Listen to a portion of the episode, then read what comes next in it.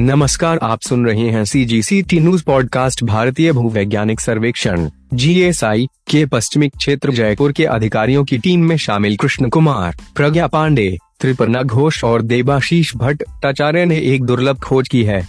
Team ने पहली बार जैसलमेर से Jurassic hybodont shark है बदंथी शार्क की नई प्रजातियों के दांतों की जानकारी हासिल की है। इस खोज को अंतर्राष्ट्रीय ख्याति प्राप्त historical biology journal of palaeontology के अगस्त 2021 के चौथे अंक में प्रकाशित किया गया है। भारतीय प्रौद्योगिकी संस्थान रुड़की के पृथ्वी विज्ञान विभाग के विभाग अध्यक्ष के प्रोफेसर डॉक्टर सुनील बाजपेयी जो इस प्रकाशन के सहलेखक हैं, ने इस महत्वपूर्ण खोज की पहचान और दस्तावेजीकरण में महत्वपूर्ण भूमिका निभाई। पश्चिमी क्षेत्र के पेलियोटोलॉजी डिवीज़न के वरिष्ठ भूविज्ञानी श्री कृष्ण कुमार के अनुसार क्षेत्र की जुरासिक चट्टानों, लगभग 160 और एक सौ अड़सठ मिलियन वर्ष पुराने, से पहली बार हाइबोडॉन्ट शार्क की सूचना मिली है। हाइबोडॉन्ट शार्क का एक विलुप्त समूह है। ट्राइसिक और प्रारंभिक जुरासिक युग के दौरान समुद्र और नदी के दोनों वातावरणों में पाए जाने वाली मछलियों का एक प्रमुख समूह था। हालाँकि, मध्य जुरासिक से समुद्री वातावरण में हाइबोडॉन्ट शार्क का पतन शुरू हो गया, जब तक कि उन्होंने दूसरी समुद्री शार्क की तरह थोड़ा बहुत सामंजस्य नहीं बैठा लिया। इसके बावजूद पैंसठ मिलियन वर्ष पहले क्रिटेशियस युग के अंत में हाइबोडोंट अंत तक विलुप्त होगी।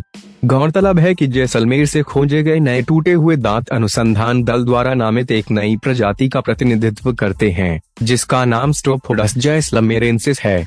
भारतीय उपमहाद्वीप से पहली बार जीनस स्टोफोडस की पहचान की गई है और यह एशिया से केवल तीसरा ऐसा मामला है। इसके पहले जापान और थाईलैंड में ऐसी प्रजाति पाई गई थी। नई प्रजातियों को हाल ही में शार्क रेफरेंस डॉट कॉम में शामिल किया गया है, जो एक अंतर्राष्ट्रीय मंच है, जिसे international union for conservation of nature IUCN species survival commission S और जर्मनी के सहयोग से संचालित किया जाता है।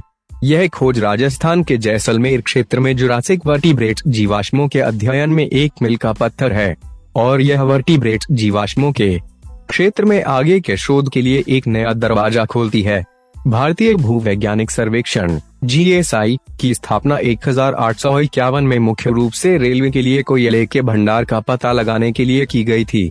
इन वर्षों में जीएसआई न केवल देश में विभिन्न क्षेत्रों में ज़रूरी भू विज्ञान की जानकारी के भंडार के रूप में विकसित हुआ है, बल्कि अंतर्राष्ट्रीय ख्याति के भू वैज्ञानिक संगठन का दर्जा भी प्राप्त किया है। इसका मुख्य कार्य राष्ट्रीय भूवैज्ञानिक जानकारी और खनिज संसाधन आंकलन के निर्माण से संबंधित है। इन उद्देश्यों को जमीनी सर्वेक्षण, हवाई और समुद्री सर्वेक्षण, खनिज पूर्वेक्षण और जाँच बहुविशक भूवैज्ञानिक भू तकनीकी भू पर्यावरण और प्राकृतिक खतरों के अध्ययन, हिमनद विज्ञान, भूकंप विवर्तनिक अध्ययन और मौलिक अनुसंधान के माध्यम से प्राप्त किया जाता है। सर्वेक्षण और मानचित्रण में जीएसआई की कार्यक्षमता में बढ़ोतरी प्रबंधन, समन्वय और स्पेशल डेटाबेस रिमोट सेंसिंग के माध्यम से हासिल किए गए डेटा के साथ, के इस्तेमाल के माध्यम से लगातार बढ़ोतरी हुई है। जीएसआई भू सूचना विज्ञान क्षेत्र में अन्य संबंधित पक्षों के साथ सहयोग और साझेदारी के माध्यम से भू वैज्ञानिक सूचना और स्पेशल डेटा के प्रसार के लिए नवीनतम कंप्यूटर आधारित तकनीकों का इस्तेमाल करता है। खान मंत्रालय के तहत जीएसआई का मुख्यालय कोलकाता में है। जीएसआई से जुड़े हुए लखनऊ, जयपुर, नागपुर, हैदराबाद और शिलोंग में क्षेत्रीय कार्यालय हैं। जीएसआई का देश के लगभग सभी राज्यों में यूनिट कार्यालय भी हैं। C G C T news